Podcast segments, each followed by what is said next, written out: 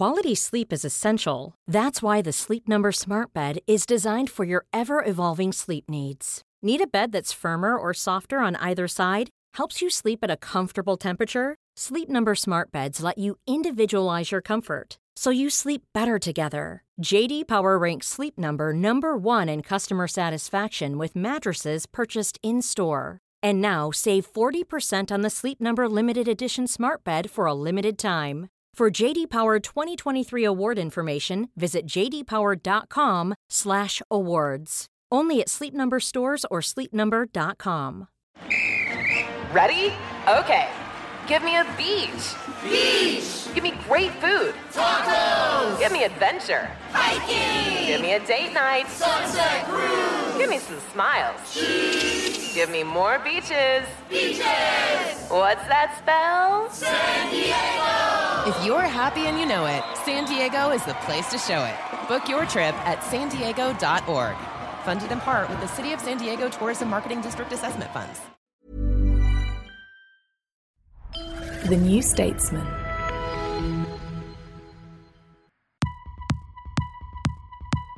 Around the world, politicians turn to nationalism for power.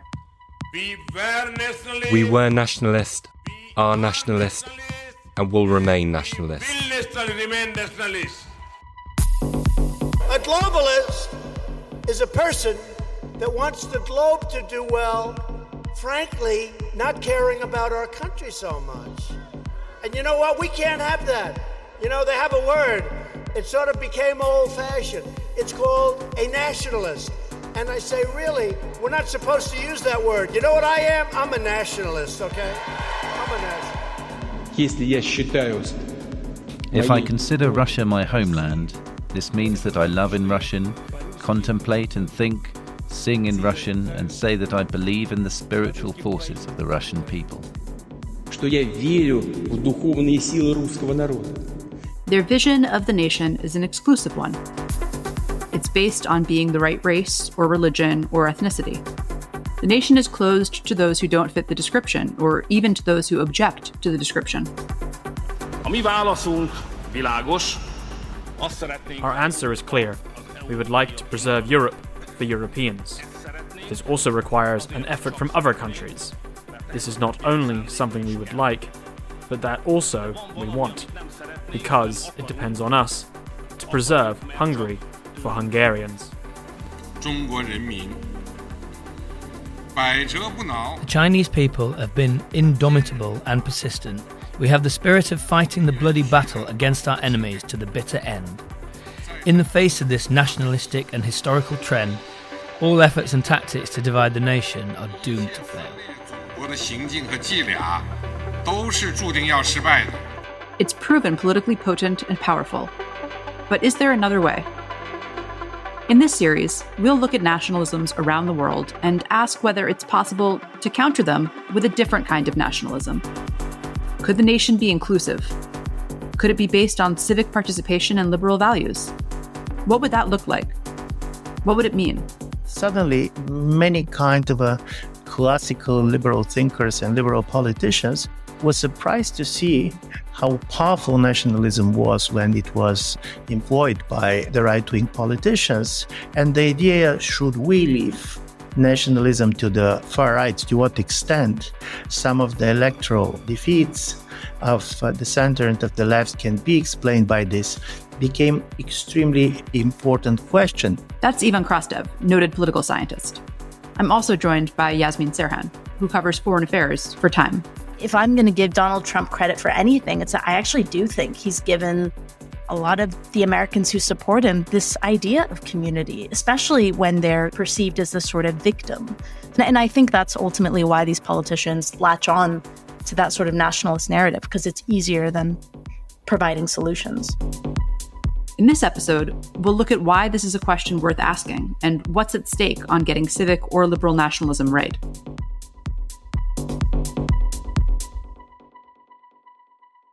I'm delighted to begin this series with a conversation with Ivan Krastev. He is a political scientist and author of many books, including most recently, The Light That Failed, Why the West is Losing the Fight for Democracy. Ivan, thank you so much for being with me today. Thank you very much for inviting. So I wanted to start out by asking, I think it's quite clear why, for people listening to this podcast, why people on the political right would be interested in nationalism and why ethno-nationalism in particular has been an effective political strategy and ideology for many. But what I wanted to put to you was, do you think that it is also worth people in the center, people on the left, considering nationalism and considering what it could mean and what a more expansive nationalism could look like? Or do you think that nationalism has to be inclusive and limiting? In other words, is there merit in a conversation reimagining nationalism at all? Listen, there is a very important reasons to talk about this. And one is because there is a major desire for more social cohesion in our societies. And this type of a civic type of nationalism is becoming much more attractive, not simply on the right, but you can see it on the left, on the center. From this point of view, what is happening in Ukraine in the last several months is a great example of the power of nationalism and exactly the power of liberal nationalism, which was so typical for the 19th century. Mm. So this is what, in my view, has been changed. And the irony that in a certain way, European Union that built part of its legitimacy, its project on criticizing nationalism, trying to produce itself is very strongly anti-nationalistic, but it was the national flag of Ukraine that have been in many of the buildings, capitals of Europe, exactly because of the fact that in the moment of crisis, you can see the mobilization effect and this kind of creating of a national identity that helps the nation to defend itself. Mm. Backing up a little bit, you said that there's a strong desire for more social cohesion. We could spend hours speaking about why this is, but what are some of the reasons that you think that this is true and that people are turning to nationalism in particular to find that social cohesion? Listen, one of the paradoxes that while we are very much enjoying the diversity of our societies, but the rise of social inequalities, the rise of different type of interdependency and interconnections, also very much higher freedom of all of us to choose where to live, what to read, how to live, who we are, took the idea of the national identity out of the fact that it was simply the state, that it was taken for granted. And suddenly people started looking around and they start asking the questions, okay, I'm trying to answer who I am, but who are we as a society? Mm-hmm. And this is why when you start asking these questions, you can come with different answers. But one of the answers is, can we redefine nationalism in the way to help us live together?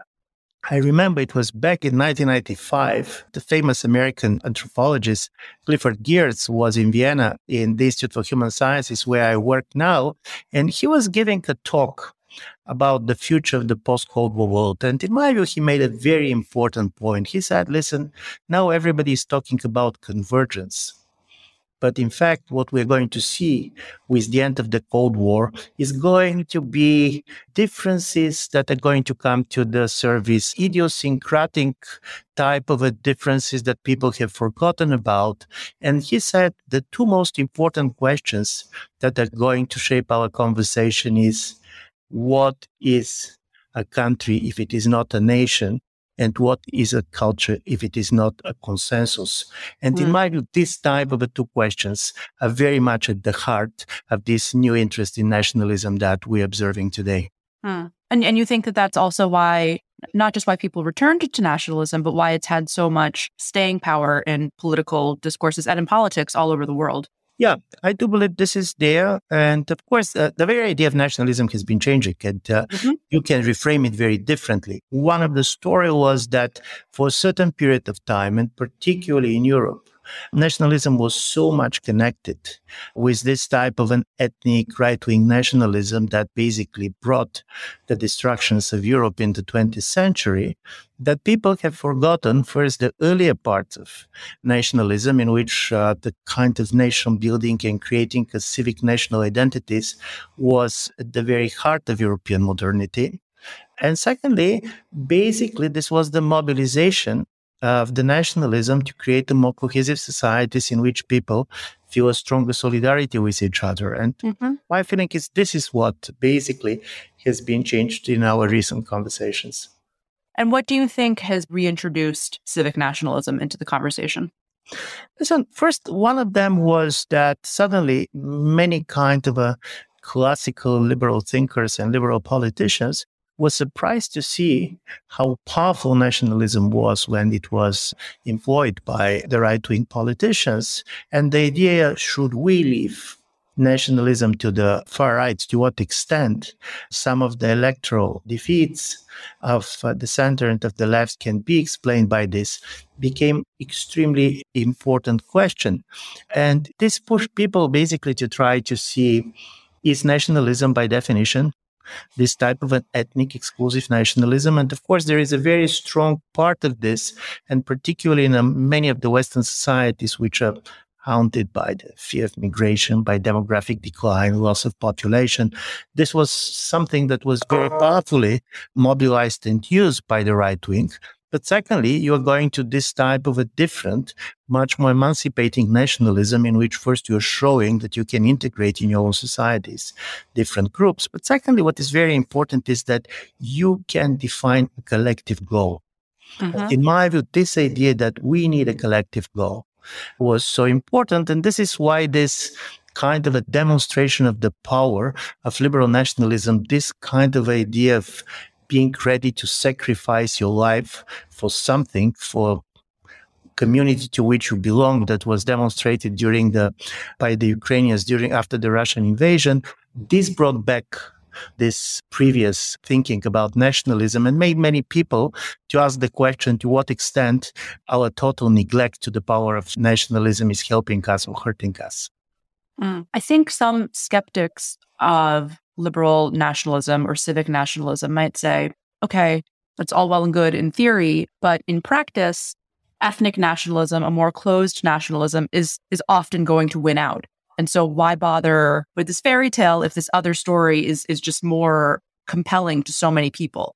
What is the best response to that, do you think? Well, listen, it's a very legitimate observation.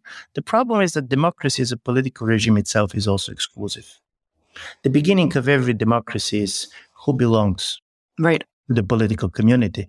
So from this point of view, the idea that we can participate in a democratic politics simply trying to ignore any other identity than basically our individual identity and individual choices is not making it so easily. And secondly, exactly because we have a proliferation of a different type of identity politics, both on the left and on the right, the question, is there something that keeps us together in our differences in a political community?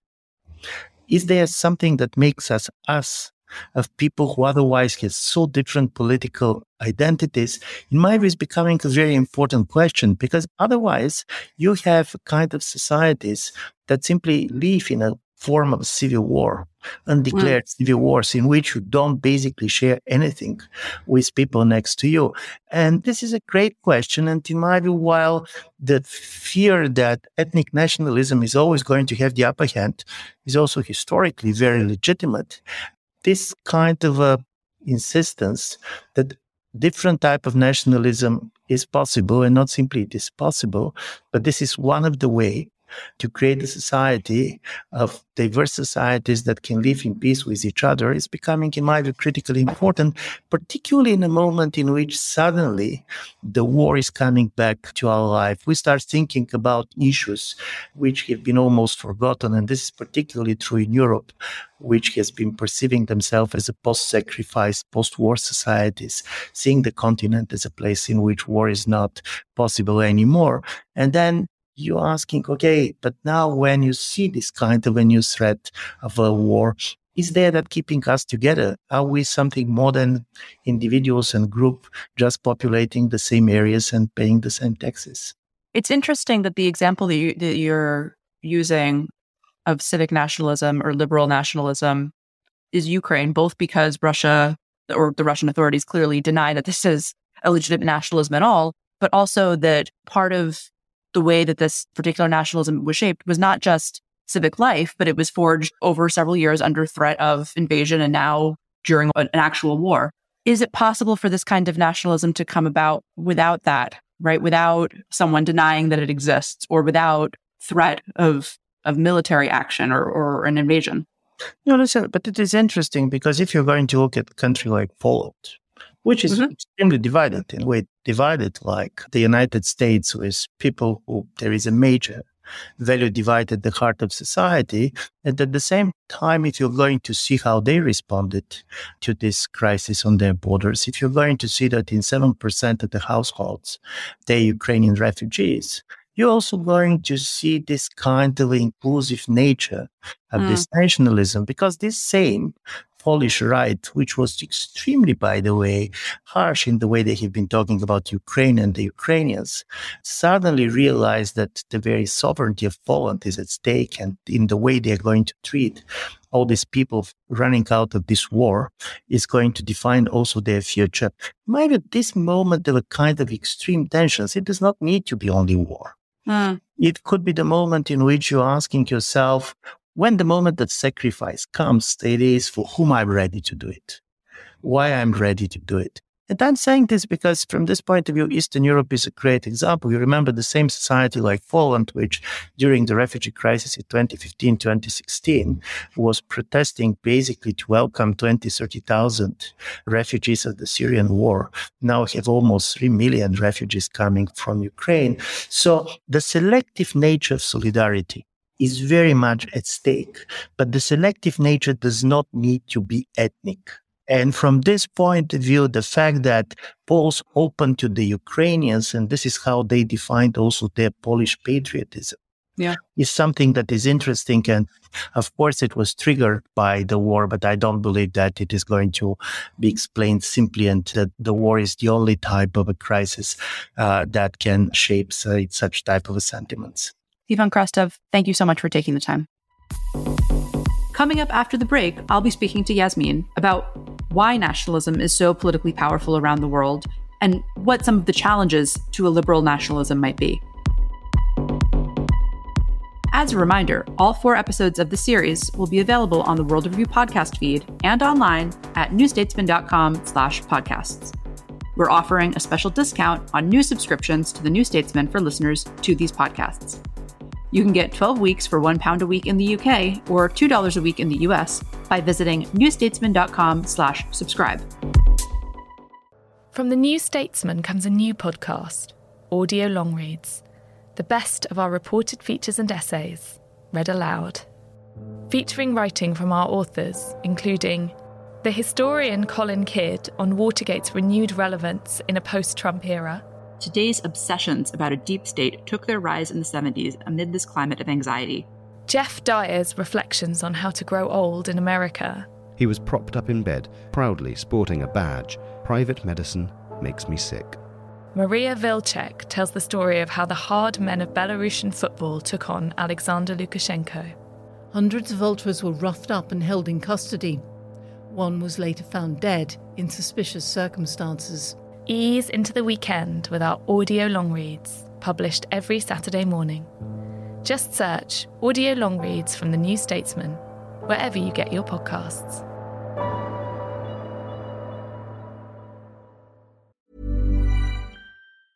Many of us have those stubborn pounds that seem impossible to lose, no matter how good we eat or how hard we work out. My solution is PlushCare. PlushCare is a leading telehealth provider with doctors who are there for you day and night to partner with you in your weight loss journey. They can prescribe FDA-approved weight loss medications like Wegovy and Zepbound for those who qualify. Plus, they accept most insurance plans. To get started, visit plushcare.com/weight loss. That's plushcare.com/weight loss. Quality sleep is essential. That's why the Sleep Number Smart Bed is designed for your ever-evolving sleep needs. Need a bed that's firmer or softer on either side? Helps you sleep at a comfortable temperature? Sleep Number smart beds let you individualize your comfort, so you sleep better together. J.D. Power ranks Sleep Number #1 in customer satisfaction with mattresses purchased in-store. And now, save 40% on the Sleep Number limited edition smart bed for a limited time. For J.D. Power 2023 award information, visit jdpower.com/awards. Only at Sleep Number stores or sleepnumber.com.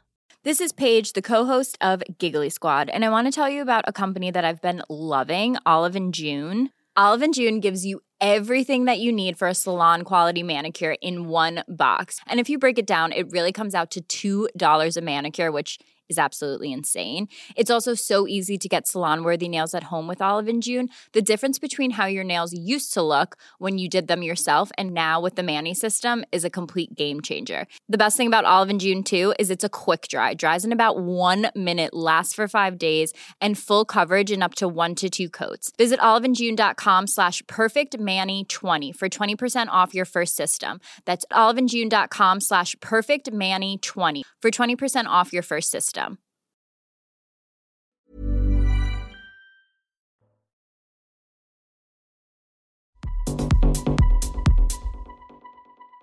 Joining me now is Yasmin Serhan. She is a foreign policy writer at Time magazine and has covered and does cover journalist politics, foreign and domestic, all around the world. Yasmin, thank you so much for doing this and for joining me.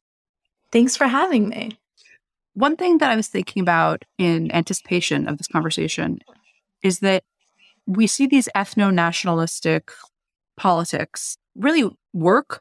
We're seeing it all around the world right now. We have been for several years now. And yet, you know, often they're addressed to the quote-unquote common Hungarian or American or whoever the true person of the nation is who's been left behind or so on and so forth. And yet, they don't actually address any of the issues that would affect that person in their day-to-day life, right? It's not about the price of milk. It's not about, oh, we're going to do something that will tangibly improve your life. So this is all a long way of saying, why do you think in your reporting and in your writing, have there been common denominators that you found that suggest why politicians return to this again and again? It's a great question, and it's totally true. I mean, this is a trend that you see working, as you say, all around the world. And it's funny because those narratives are largely very similar, despite the fact that they market themselves as being so nation-specific, right? I mean, you have these leaders like Orban in Hungary, Narendra Modi in India, Donald Trump in the United States, of course, all kind of parroting this notion of their nation first. And the reason I think that these narratives are so popular and we see them working time and again in these countries is because they're frankly easy. I think you don't need policy solutions to tell people that you're the party or the politician that is going to represent this greater national ideal, like, you know, patriotism, as it were, or this in the cases that you and I've just mentioned, this sort of ethno-nationalism, this, I think perhaps more accurately called nativism, the sort of exclusionary kind of nationalism. You don't need specific policies to promote that sort of thing, but it is something that voters can hold on to. Something's like, this is a group or a community or an identity that I'm a part of, and it's something I can feel good about. And sure, price of milk is rising and perhaps price of gas isn't doing that great either. But sure, there's loads of other issues, but hey, you know, at least I'm part of this group and this community. I can latch on to that. And look, if I'm going to give Donald Trump credit for anything, it's that I actually do think he's given a lot of the Americans who support him this idea of community, especially when they're perceived as the sort of victim, whether it's a victim of cosmopolitan elites or victims of stolen elections or whatever. He's given them a sense of something to be a part of. And I think that's ultimately why these politicians latch on to that sort of nationalist narrative, because it's easier than providing solutions. Would you say it's also connected, just listening to what you were saying just then, would you say that it's also often connected to the politics of grievance, right? Like this invitation to feel that you're a victim and someone else has done this to you, and it's the people who are outside of your, you know, your nation. 100%. I think we underestimate just how powerful a tool that grievance, political grievance, can be for these people. And that's why we saw it January 6th and everything that's transpired since then with Trump's stolen election claims. We see it in Brazil with Jair Bolsonaro. The election, it's running up to its second stage. But even before the contest had begun, he was already trying to stoke this politics of grievance, this notion that the elections aren't to be trusted, that they want to take away something from you. And I think that grievance is really important for these politicians in particular, because whether they win or lose power, they can use that sense of that collective grievance, that kind of identity that comes from it, to galvanize their bases, to support their allies, and ideally to, if they're facing legal trouble, to stoke up their supporters and say, look, this is a witch hunt. And they're attacking us, they're attacking you. I think it's a really important political tool, and you're seeing it used all over. And I think that is definitely a big part of that, because there it's hard to find things that I think, especially in the world that we live in today, that really tie communities together. I mean, we're so disparate. We're online. We're interacting with a lot of different people. But if you have this shared sort of thing, whether it's a victimization or some sort of wrong that was done to you, that can bind a lot of people. And I think people underestimate that. So one of the things that this podcast series is asking is whether it is possible for people, pundits, politicians, what have you, who oppose that version of nationalism to reimagine what nationalism could be, right? Is there a civic-based nationalism or a more liberal, inclusive nationalism where your sense of belonging is still there, but it's not about religion or race or ethnicity? I go back and forth on this because on the one hand, I want to believe this is possible. On the other hand, that sort of simplicity that you were describing at the beginning, I think, is perhaps lost in the politics of civic nationalism. Have we ever seen a civic or liberal nationalism win when put up against the sort of nativism that you're describing?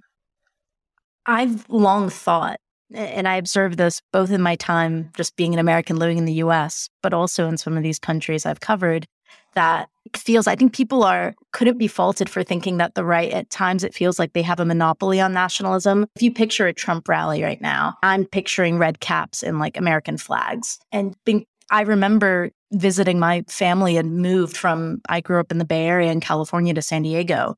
And when I went to their neighborhood for the first time, there were loads of American flags outside people's houses.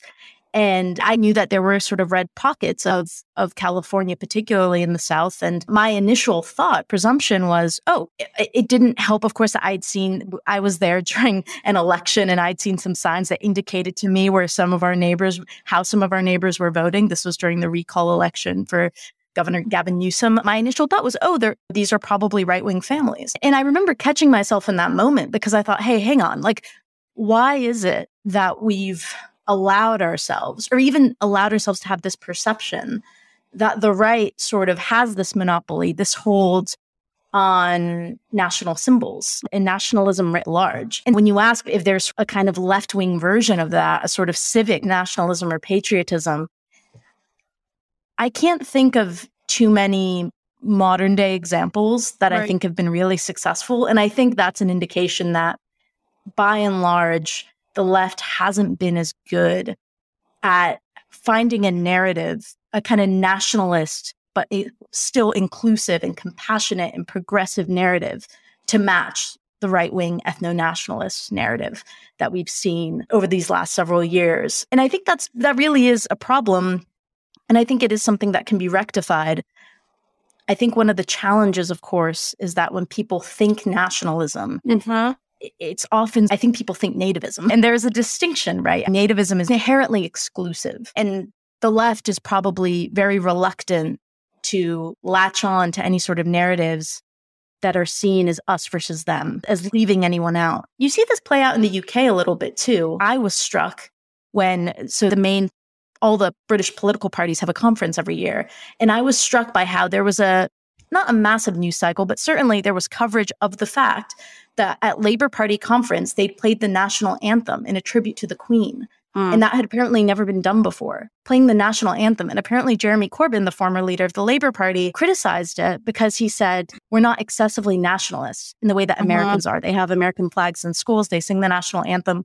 As an American, to me, I was like, that is such an easy way to make people feel part of something. And it doesn't need to be at the exclusion of others. If it's a civic patriotism, if you want to even use that word, a love of country that's rooted in recognizing its ills and making it better, you can utilize that to your own benefit. I think, it's something that the left hasn't been very good at, but I think there's clearly a case for them to get better at it. In the first half of this episode, Ivan Krastev suggested that Ukraine right now is a really good example of this sort of civic nationalism or patriotism that was obviously forged by an invasion, right? So I think it is possible, but what are the conditions that shape it? And also how long will that last? And the other thing that even as I'm putting forth this idea of, yes, let's have this civic nationalism, let's have this patriotism that I'm uncomfortable with is that I suspect that it still will always, it still requires minority groups to be at the mercy almost of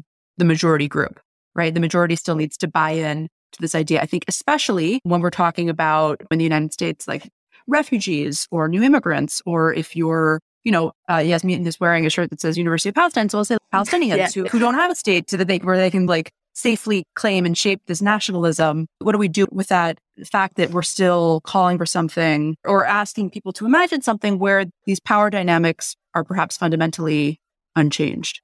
It's a really good question. And I think that is a challenge, right? And it's something that they need to think about. And by they, left when they're thinking about how to craft these sort of things, because the last thing you want it to be is a sort of superficial patriotism, right? Like this notion of, oh, but we just love our country. It's awesome. There's no fault. No. In fact, there's a Martin Luther King quote that I think touched on this, where he said, you know, I criticize America because I love her. I want her to stand as a moral example to the world. And I think a patriotism rooted in that, this idea of a country of for all of its citizens, including those we disagree with, that we want to be compassionate, to be progressive, because these are often progressives that are putting forward this, that the idea is that these are progressives putting forward this idea, and inclusive. I think you just have to go about being really intentional with being like, this is not a prescriptive kind of love of country or love of nation. Because at the end of the day, if you're a political party, you're a politician, obviously you are running because you believe that you should be leading this country. So making the case that you like the country shouldn't be a controversial thing. You can do it in a way where I think you are trying to create a vision of the country that lifts everyone up with it and tackles the unsavory parts of its history and remedies the unsavory parts of its present. I don't think it's impossible. I think it will take a lot of work. When I think of examples, and this isn't necessarily in a political realm that I think do this well, this is going to sound like a weird one, but the England football team, Englishness. So not to get like too in the weeds, but Englishness as a concept, English nationalism, doesn't have too many outlets.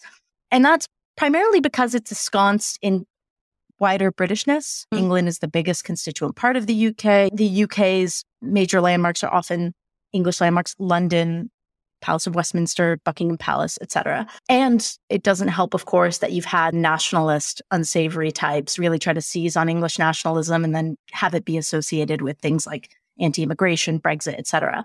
However, the England football team, and I guess I should confess that I am a fan of this team despite being an American, has been so good at almost creating this type of Englishness that anyone could latch onto, whether you're an immigrant to this country, born in England, an American transplant, and really support, because it's a young team, it's a diverse team, it's a team that isn't afraid to put its values right on the pitch. This is a team that takes the knee before games, that wears rainbow flags on their arms during Pride Month, that speaks out, you know, about racial diversity in sports, but also for things like free school meals for children when that was an issue here in this country. I'm not saying that football or soccer is the answer, but I think that's a model. You can have something that's inherently nationalistic. It's a national team, right? But it's something that has, better than most things, and certainly better than most parties, been able to unite people because it just has that sort of common narrative. Now, I think the one challenge, of course, with politics is the politics will get in the way invariably. And we live in a time where, and I think this is particularly true in the US, where the opposing party and its supporters are often viewed very much as the enemy. And that is a challenge to any sort of unifying narrative. And I think that's where you're going to run into issues, and that's where you have to be careful. How do you create a sort of patriotism that is appealing to them as well, even if the policies are not? You have to have both. And that, I think, is ultimately the challenge. But that's not an excuse for not having it, because I think the only alternative then is that these left-wing parties, then their overarching narrative is to be the antithesis of their opponent. And that, as has been proven in many of these countries, isn't enough. You know, narrative can be really powerful. It can help. It's not everything, but I think it can be really powerful in bringing together and telling a nation's story, especially in its present. And if you don't have that, then you're the anti-Orban party, you're the anti-Trump party. And you need to have more, you need to give people more than just not liking something else. Right. What are you for? We will leave it there. Yasmin, thank you so much for joining this conversation. Thanks for having me. Next week, in episode 2 of Nationalism Reimagined. So it was not a kind of old type of nationalist idea, but it was very fresh, it was very proud, it was the dreams of the dreamers, there was a lot of celebrations, it was very tangible. We'll look at Hungary. Hungarian Prime Minister Viktor Orban has, for decades, found his version of ethno-nationalism to be politically powerful. Is there another way for Hungarian politicians and for voters? You've been listening to Nationalism Reimagined, a special World Review podcast series from The New Statesman. I have been Emily Tamkin in Washington, D.C., and this podcast was produced by Adrian Bradley and Mae Robson. Thank you for listening.